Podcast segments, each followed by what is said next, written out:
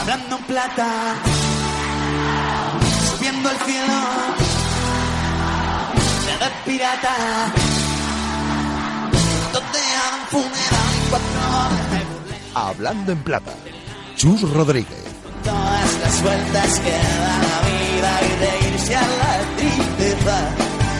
Arrancamos un nuevo Hablando en Plata aquí en Radio Marca, segunda división en la radio del deporte, para charlar, para abrir nuestro programa con el que es, sin ninguna duda, uno de los grandes eh, protagonistas de la semana, porque vienen de victoria de prestigio y porque consolidan lo que bueno pues fue un inicio grandioso para tratarse del proyecto del que se trata el de este Fuenlabrada 2019-2020 ya saben ascendido a la Liga Smartbank eh, hace solo unos meses.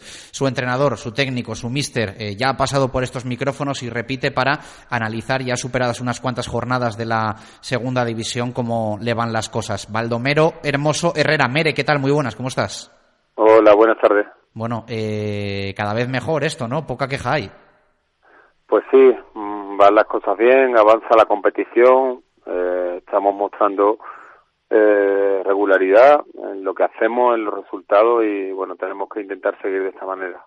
Eh, siempre te lo preguntamos eh, cuando estás aquí en Hablando en Plata, cuando entras por la tarde también, que te hemos escuchado en varias ocasiones con Vicente Ortega. ¿Uno podía esperar que este Fuenlabrada eh, consiguiese lo que está consiguiendo esta temporada? Bueno, es nuestro deseo, ¿no? Eh, y nuestra intención en el trabajo que hacemos cada día eh, está puesta está puesta esa ilusión, ¿no? Pero bueno, eh, realmente sabemos de la complejidad de, de, esta competición y que no, nos iba a costar eh, conseguir victorias, pero bueno, eh, afortunadamente somos gratamente sorprendidos, estamos gratamente sorprendidos con el, con el, con nuestro propio rendimiento eh, y bueno, eh, la verdad que muy, muy, muy satisfecho, muy, muy orgulloso y tenemos que seguir en esta línea. Eh, leía ahora en las últimas horas titulares desde Cádiz que decían Mere agranda su leyenda. Eh, ¿Te han reñido mucho estos días desde allí o más te han felicitado? Bueno, algún, algún cate ha habido, algún cate ha habido, pero bueno, al final pues cada uno defiende sus intereses a la hora del partido. Para nosotros, lógicamente, eh, como cualquier otra semana, pues eran tres puntos muy importantes y para el Cádiz también lo eran, ¿no? Bueno, a partir de ahí, pues algunos encajamos la- las derrotas mejor que otros y, y bueno, eh, entiendo que eh, que no entraba en los planes de ellos pues perder en Fuenlabrada y, y bueno, tampoco eh, fue agradable para nosotros perder la zona anterior en Girona y así va la, la competición. Eh, ¿Afrontaba uno la visita al partido frente al Cádiz como un partido frente a un equipo grande? ¿Hay un poco esa sensación en la Liga Smartbank con el, con el Cádiz o es un equipo más? No, para, para mí sí que es un equipo grande de la categoría, pero bueno, también lo era el Girona, también lo, lo es el Huesca y para nosotros en realidad es que todos son grandes. Eh, recordamos que tenemos el presupuesto más bajo de la categoría y cada estadio al que vamos y cada rival que recibimos para nosotros es, es muy complejo, ¿no? Pero bueno, dentro de los grandes de la categoría, sin duda que, que el Cádiz está entre ellos. Ujú. Eh, que además ya le habías ganado en otra ocasión, ¿no? Que, que le tienes cogida la, la medida. Bueno, también también he perdido en Carranza la única vez que lo he visitado como, como entrenador, pero bueno, sí que es cierto que, que las dos veces que me he enfrentado como, como local, en Algeciras y, y el otro día en Fuenlabrada, pues bueno, tuvimos la, el acierto de, de ganarles, pero es una estadística corta que, que solo consta de tres partidos. Y, y la última sobre el Cádiz, que te llamamos para hablar sobre todo del Fuenlabrada, pero evidentemente venimos de esa victoria de, de prestigio. ¿Ves más al Cádiz que a otros equipos por eso de, de ser de la tierra o como uno más? No por ser de la tierra, sino por la solidez que muestra, por lo competitivo que es, por lo claro que lo tiene, eh, por el buen rendimiento también de, de sus jugadores. Creo que, bueno, lo he comentado, lo comenté en la zona anterior, es el equipo que, que, que menos concede, que menos se equivoca, que más concentrado juega, eh, que más claro tiene lo que quiere hacer y, y bueno, ahí están los, los números. Se le tilda a veces de defensivo y es el equipo más goleador de la categoría y, y para mí es el equipo que mejor defiende también de, de la Liga Smartbank. Ujú. El objetivo ahora, eh, volver a ganar eh, semanas después como, como visitantes, un poco lo que, lo que os marcáis, lo que buscáis. Sí, parece que hemos recuperado el buen tono como, como locales, hemos sido capaces de ganarle de forma consecutiva al Huesca y al Cádiz, que me parece una circunstancia inmejorable para nosotros, pero bueno, dentro de la dificultad que supone siempre ganar fuera, pues hay que intentar hacerlo de nuevo ante un rival eh, que es más de, nuestra liga, en un campo que va a ser muy difícil de aquí a final de liga, porque estoy convencido de que el Sardinero va a ser un estadio complicado y bueno, con esa intención vamos, vamos a ver si si damos nuestro mejor nivel y tenemos opciones de conseguirlo. Eh, ¿Es al equipo que mejor conocéis de toda la segunda división o al final es temporada nueva y lo del curso pasado queda atrás?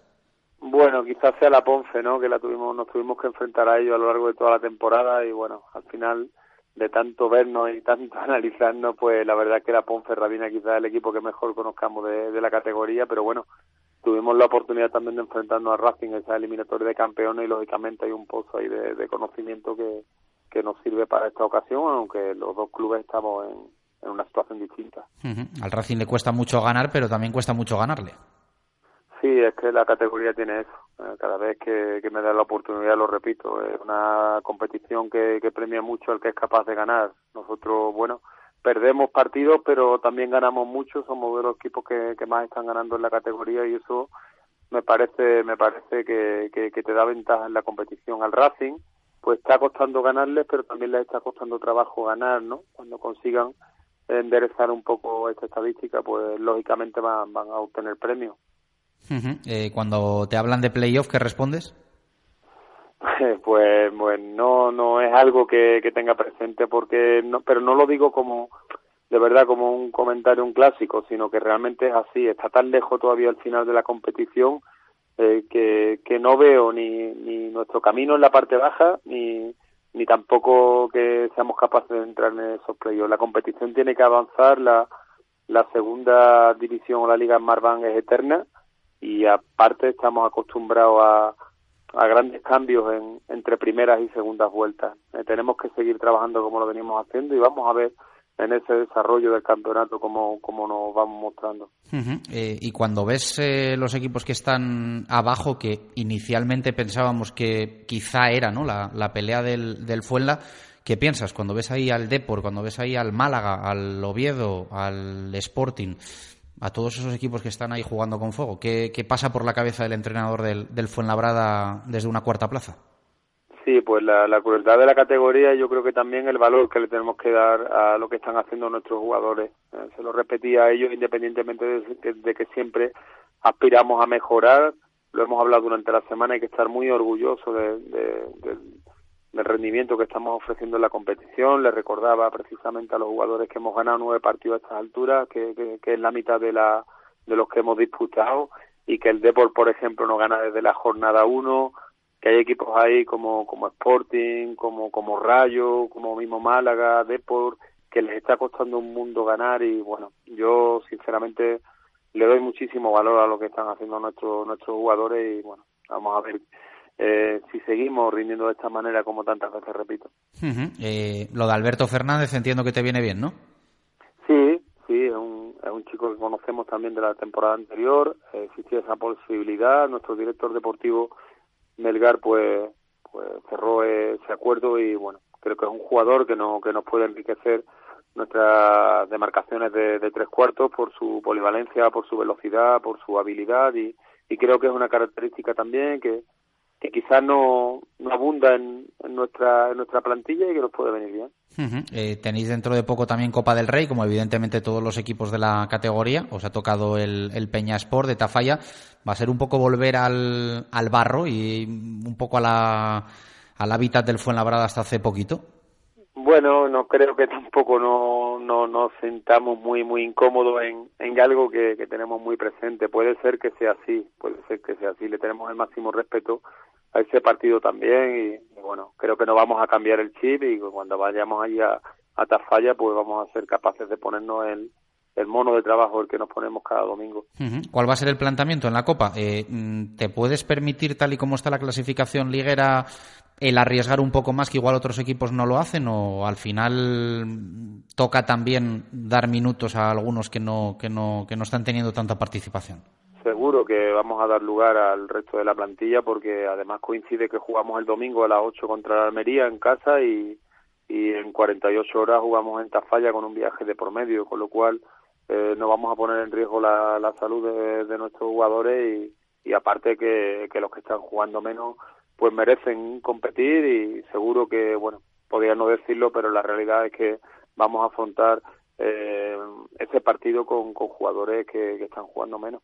eh, te leí hace poco también una entrevista en, en Marca y en Marca.com, eh, una entrevista a Mere que le preguntaban, un ídolo, Miguel Ángel Nadal, eh, otro deporte, el tenis, eh, ¿va unida una respuesta con otra o no? No, es simple casualidad. Me gusta muchísimo el tenis, concretamente Rafael Nadal, pero eh, tenía, bueno, cuando me preguntan, pues será quizás sea un ídolo atípico, ¿no? Porque no es de estos que tienen tanto relumbrón, pero a mí me encantaba como futbolista, era una referencia. Yo, eh, cuando jugaba, pues era central y me encantaba ver y lo tenía como, como, como una referencia, ¿no? Como era el futbolista al que me quería, me quería parecer. Eh, ¿Te paran mucho por la calle ahí en Fuenlabrada o no? El año pasado no me paraban ni, ni los taxis, pero este año sé de que estamos haciendo las cosas un poco mejor y, y sí, bueno, es bonito, ¿no? Porque aparte yo estoy un poco acostumbrado a eso y, y bueno, es bonito ver eso, ya tengo una cierta edad como para que para que pierda la cabeza, pero bueno, es bonito también que, se aprecie el trabajo que venimos haciendo y, y sobre todo mm, lo que más nos gusta es que hayamos despertado en la ciudad ese esas ganas de, vivir el fútbol y de acercarse a Fernando Torres y de que cada partido que tengamos sea una fiesta. Ahora te pararán en Fuenlabrada durante todo el año y en el puerto cuando te acerques en Navidad, ¿no? Sí, estoy deseando hacerlo además porque no bajo desde el verano y bueno, la verdad que tengo muchas ganas de, de bajar, pero sobre todo tengo ganas de, que hagamos las cosas bien los cuatro partidos que nos restan hasta entonces. Pues un placer la charla, Mere, una más eh, aquí en Radio Marca en Hablando en Plata. Enhorabuena por esa victoria eh, de prestigio de la semana pasada, aunque evidentemente son tres puntos más, que, es un poco el, mensaje que tenéis siempre, pero, pero una victoria que marca un poco también el, el buen trabajo ¿no? de, este, de este Fuenlabrada y que quizá eh, por ser frente al Cádiz, frente al todopoderoso Cádiz de esta temporada, ha hecho un poquito más de, más de ruido. Eh, Mere, gracias, un abrazo. Bueno, gracias a vosotros por el seguimiento, gracias a la categoría.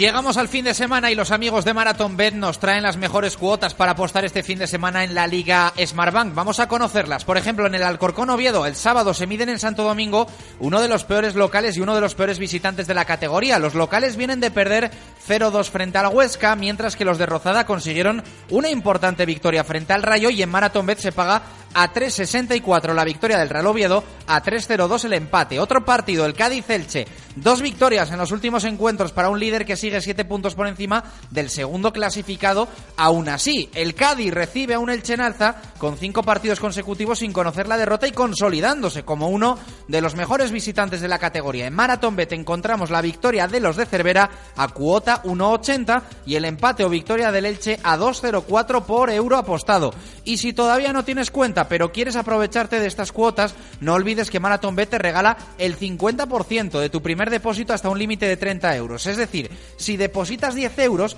recibirás 5 y si depositas 60, jugarás con 90. Solo tienes que registrarte, hacer un depósito mínimo de 10 con el código Radiomarca y automáticamente recibirás tu bono de bienvenida. Recuerda ese código Radio Marca. Cuotas sujetas a cambios. Mayores de 18. Juega siempre con responsabilidad. Consulta condiciones en marathonbet.es. Continuamos en Hablando en Plata. Nuestro segundo tramo de programa no se lo vamos a dedicar hoy eh, a ningún jugador. No vamos a charlar con ningún futbolista de nuestra liga Smartbank como es habitual en nuestro programa temático de la categoría de plata. Eh, se lo vamos a dedicar al equipo que más preocupa en la competición, al que cierra la tabla, vigésimo segundo, 12 puntos en 18 jornadas, una victoria, nueve empates, ocho derrotas, 14 goles a favor, 29 en contra y un dato crudo para un equipo del estatus del Deportivo de La Coruña, que es que lleva 17 jornadas sin conseguir sumar de tres en tres. Jesús Sobrino, compañero, ¿qué tal? Buenas tardes, ¿cómo estás? Hola, Chus, ¿qué tal? Muy buenas. Y yo sé que te escuchamos a muchas horas en Radio Marca, pero eh, quizá aquí en Hablando en Plata queremos buscar un análisis más profundo y un análisis más de, realidad, incluso acercándonos a lo que contáis día a día en, en, Coruña, donde evidentemente no tiene que ser difícil a día de hoy seguir la actualidad de este, de este D, porque bueno, pues entiendo que pasa por uno de los peores momentos de su historia, ¿no? Sí, es una situación delicadísima. El peor momento de la historia, se puede decir. Lo ha reconocido el expresidente Augusto César Lendero, lo dicen los números.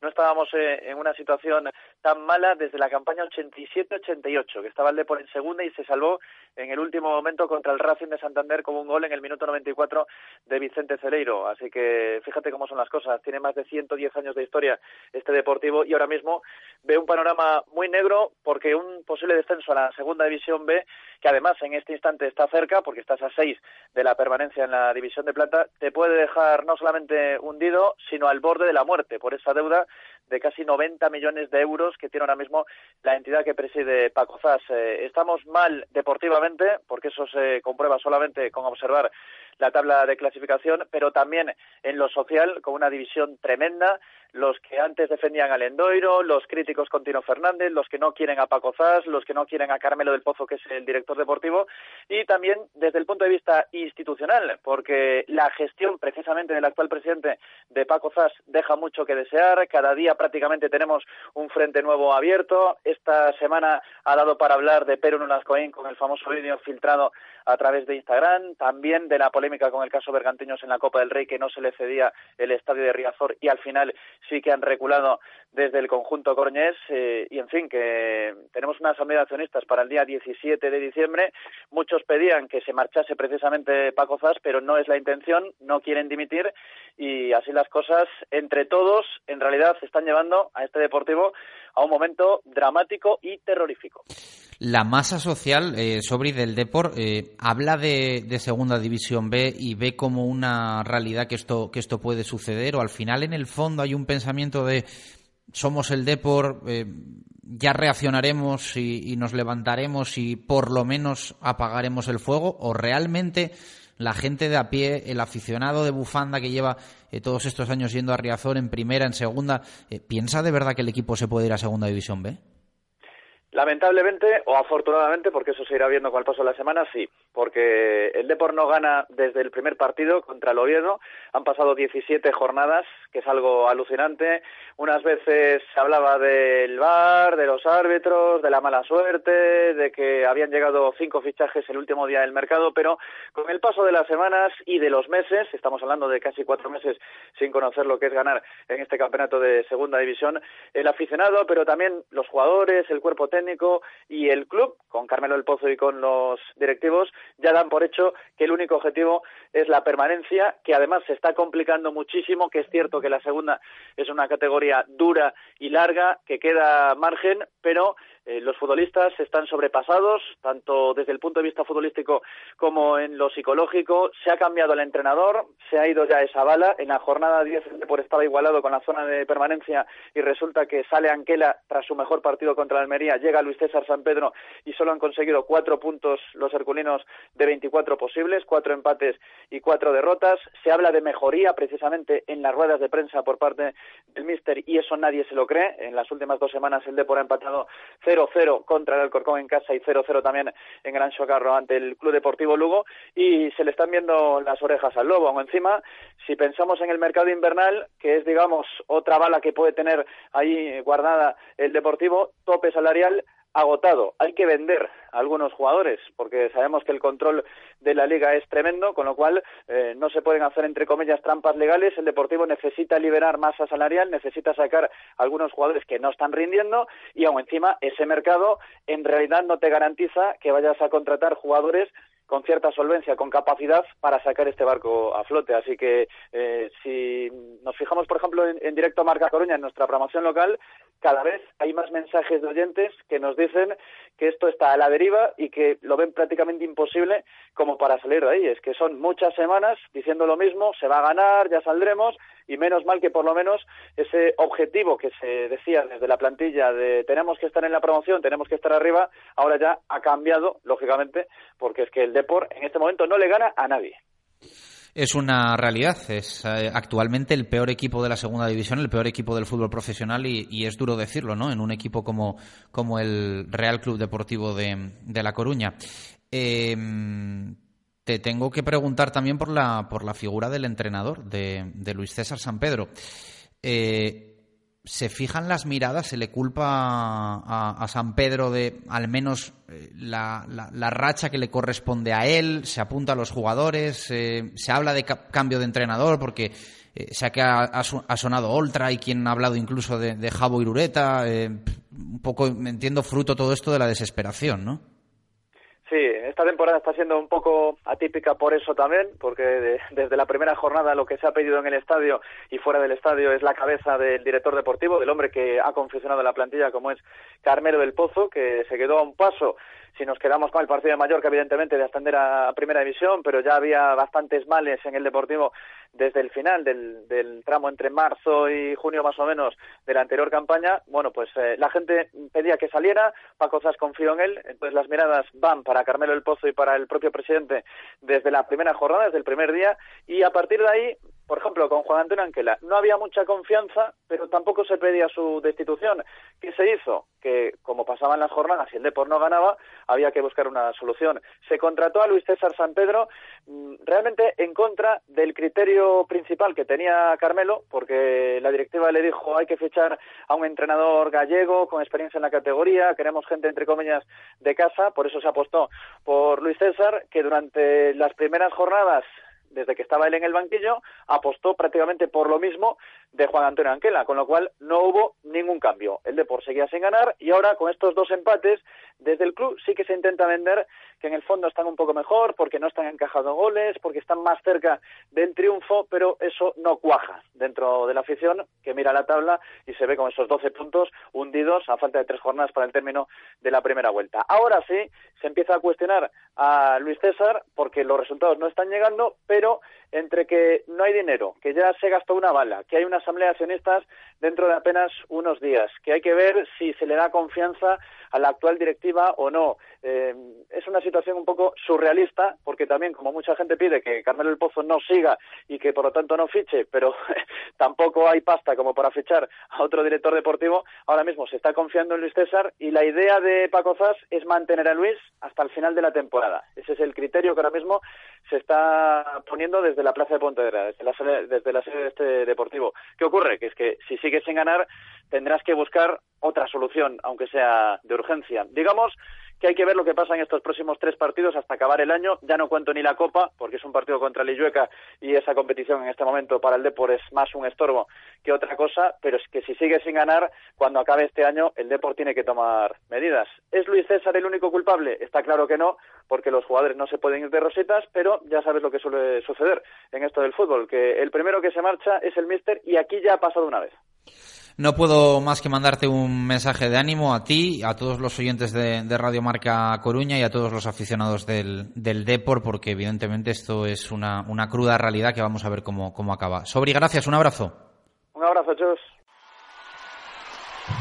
Hablando plata, subiendo el cielo, de pirata,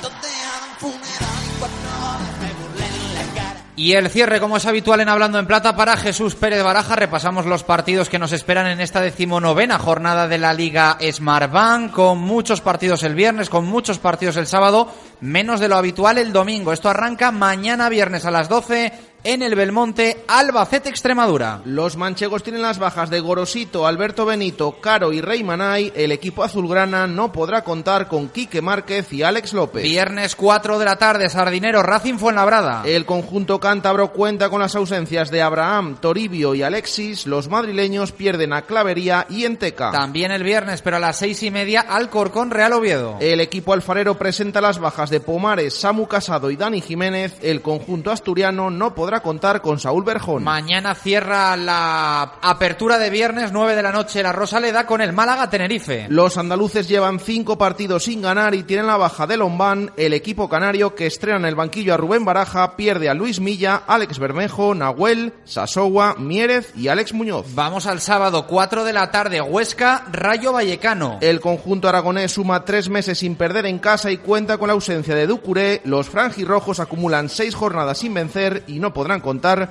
con Alberto García, Bebé, Velázquez, Comesaña y Sabeljic. En el Molinón, Enrique Castroquini, sábado 6 de la tarde, Sporting Ponferradina. El equipo gijonés lleva cinco encuentros sin lograr la victoria y presenta las bajas de Nacho Méndez y Cristian Salvador. El conjunto berciano suma cuatro partidos sin conseguir el triunfo. Sábado a las 8, Almería Mirandés. Los rojiblancos no conocen la derrota con Guti en el banquillo y pierden a Juan Ibiza, Darwin Núñez y Bada. El equipo rojillo acumula cuatro jornadas sin caer derrotado. Nos vamos al domingo a las 12, Girona Lugo. El conjunto catalán no sabe lo que es perder con Martí en el banquillo y tiene las ausencias de Jonathan Soriano y Valery. Los gallegos llevan tres encuentros sin ganar y no podrán contar con Campillo, Gerard Valentín, Hugo Rama, Borja Domínguez y Canella. A las 4, Deportivo Zaragoza. El equipo blanquiazul no conoce el triunfo con Luis César en el banquillo y cuenta con las bajas de David Simón, Jovanovic y Salva Ruiz. El conjunto maño pierde a Cristian Álvarez, Vigaray, Atienza, Zapater y Guti. 6 de la tarde para Las Palmas Numancia. Los amarillos presentan las ausencias de Raúl Fernández, Rubén Castro, Drolé, Araujo, Dani Castellano, Álvaro Lemos, Mantovani y Aitami.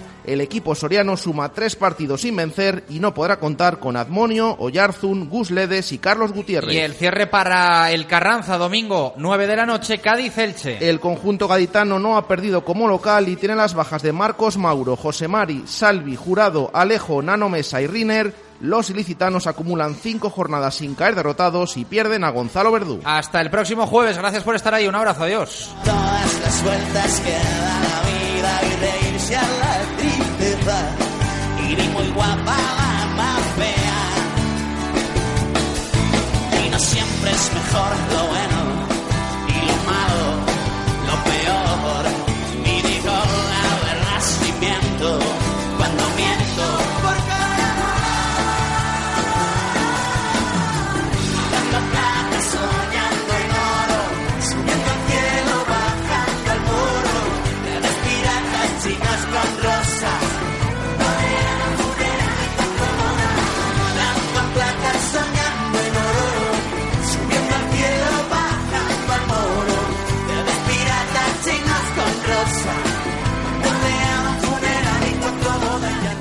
si es